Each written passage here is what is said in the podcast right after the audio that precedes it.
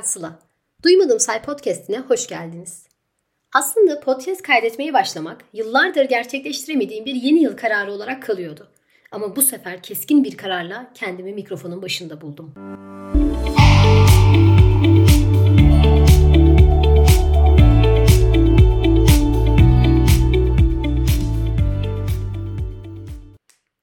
İnsan görünür olmak için dua eder mi? Cevap veriyorum. Evet eder. İnsan eskisi gibi kalıbını yüceltir mi? Çoğu zaman evet. Uzun süre bir şeylerin temelde bir sekteye uğrama ihtimali var mı diye düşünüp durdum. Hatta bazen olumsuz olan her hissimi, fikrimi 23 yıl öncesine yıkmaya kalktım. Ama sonrasında önce kendimle olan ilişkimi, sonra diğer insanlarla olan ilişkilerimi bulmaya karar verdim. Ve kendimi bulmam için de 23 yıl önceyi suçlayarak ardıma bakmadan kaçmam değil, yüzleşip bir parça da olsa sorumluluk almam gerekiyordu. Daha önce yeteri bir farkındalıkla izleyemediğim Three Identical Strangers belgeselinin başına elime yeni demlenmiş bir kahve alıp oturdum ve bu sefer başka bir açıyla izleyeceğime dair kendime sözler verdim. Tahmin edeceğiniz üzere tutamayacağım sözler. Aslında ismini anımsayamadığım bir bilim dergisinde ve yine maalesef ismini anımsayamadığım bir bilimsel çalışma ile zekanın kaynağı tartışılıyordu. Çoğu görüş zekanın prenatal dönemde annenin yaşadıklarından dahi etkilendiğini söylüyordu.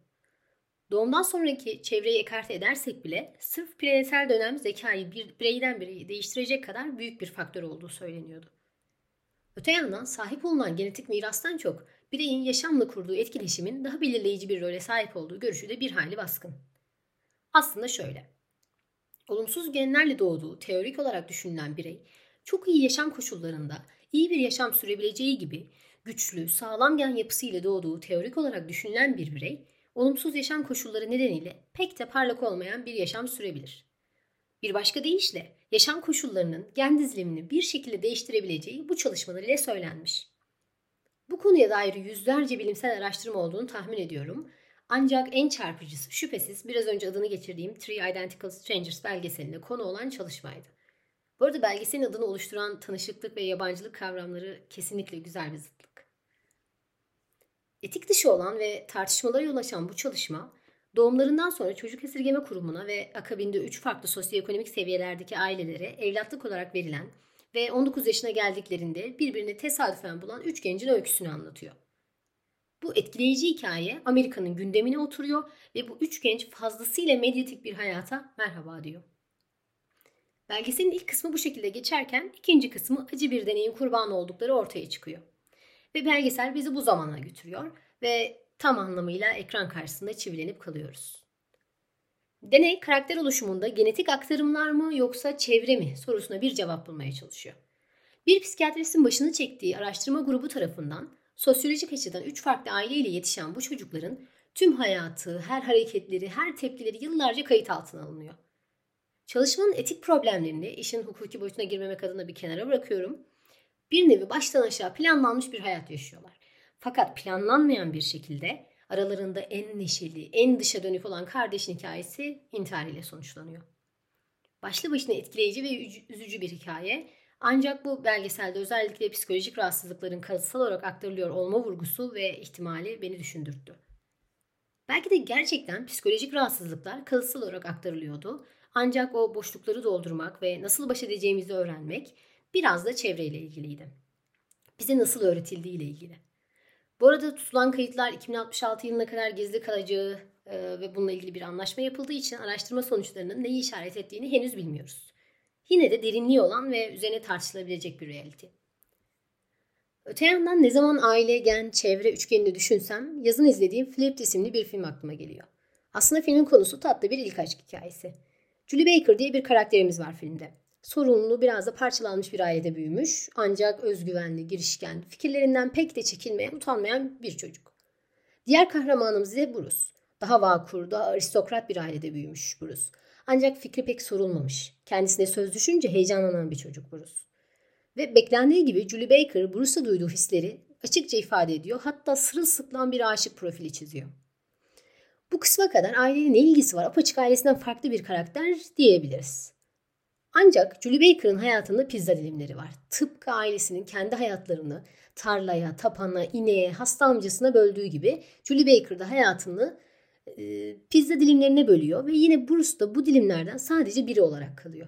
Belki biraz daha soslu bir dilim.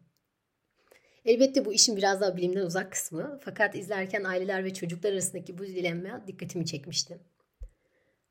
Biraz daha işin romantik kısmını bırakıp bilimsel kısmına dönecek olursak Polderman isimli bir bilim insanı 2015 yılında bir meta analiz çalışmasını tamamlıyor.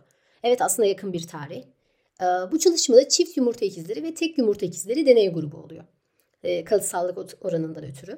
Ve bu birden fazla insanı kapsayan deney gruplarında kalıtsal etki paylaşılan çevre yani aile gibi ve paylaşılmayan çevre yani okul, farklı arkadaş grupları, farklı deneyimler gibi bunların etkisi inceleniyor.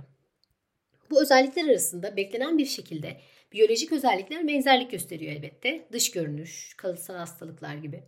Ancak metaanalizin sonucunda görülüyor ki psikolojik ve sosyal kişilik özellikleri de dahil olmak üzere bir özelliğin toplum içinde çeşitlilik göstermesinin önemli bir kısmı genetik faktörler ile açıklanabiliyor. Kişilik ve psikolojik özellikler kavramı içe dönüklük dışa dönüklükten tutun da karşı gruplara, e, ön yargılı olmaya ve mesleki yatkınlıklara kadar geniş bir karteleye yayılıyor.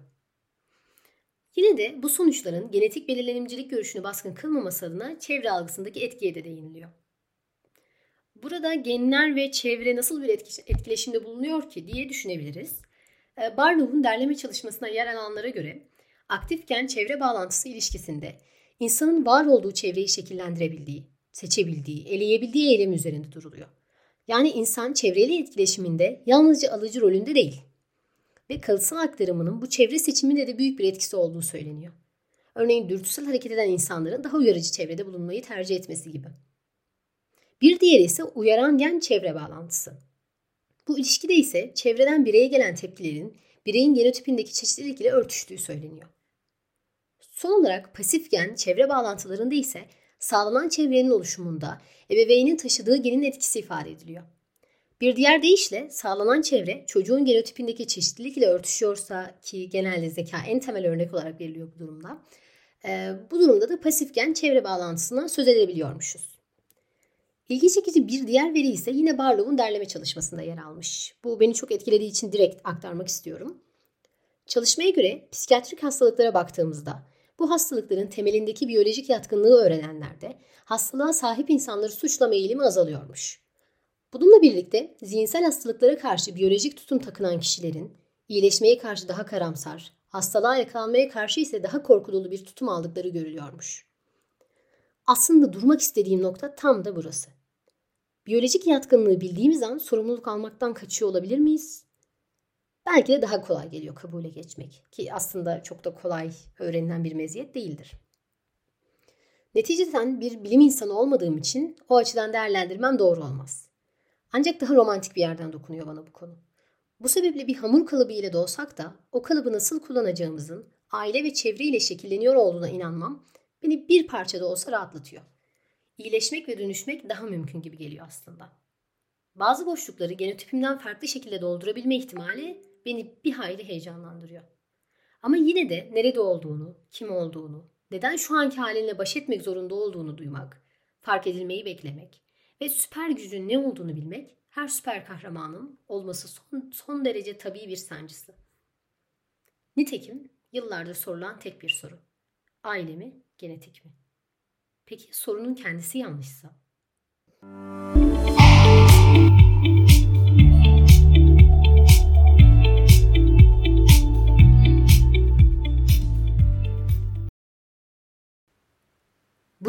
geçen belgesel ve çalışmalara Instagram'da Duymadım Say Podcast sayfasından ulaşabilirsiniz.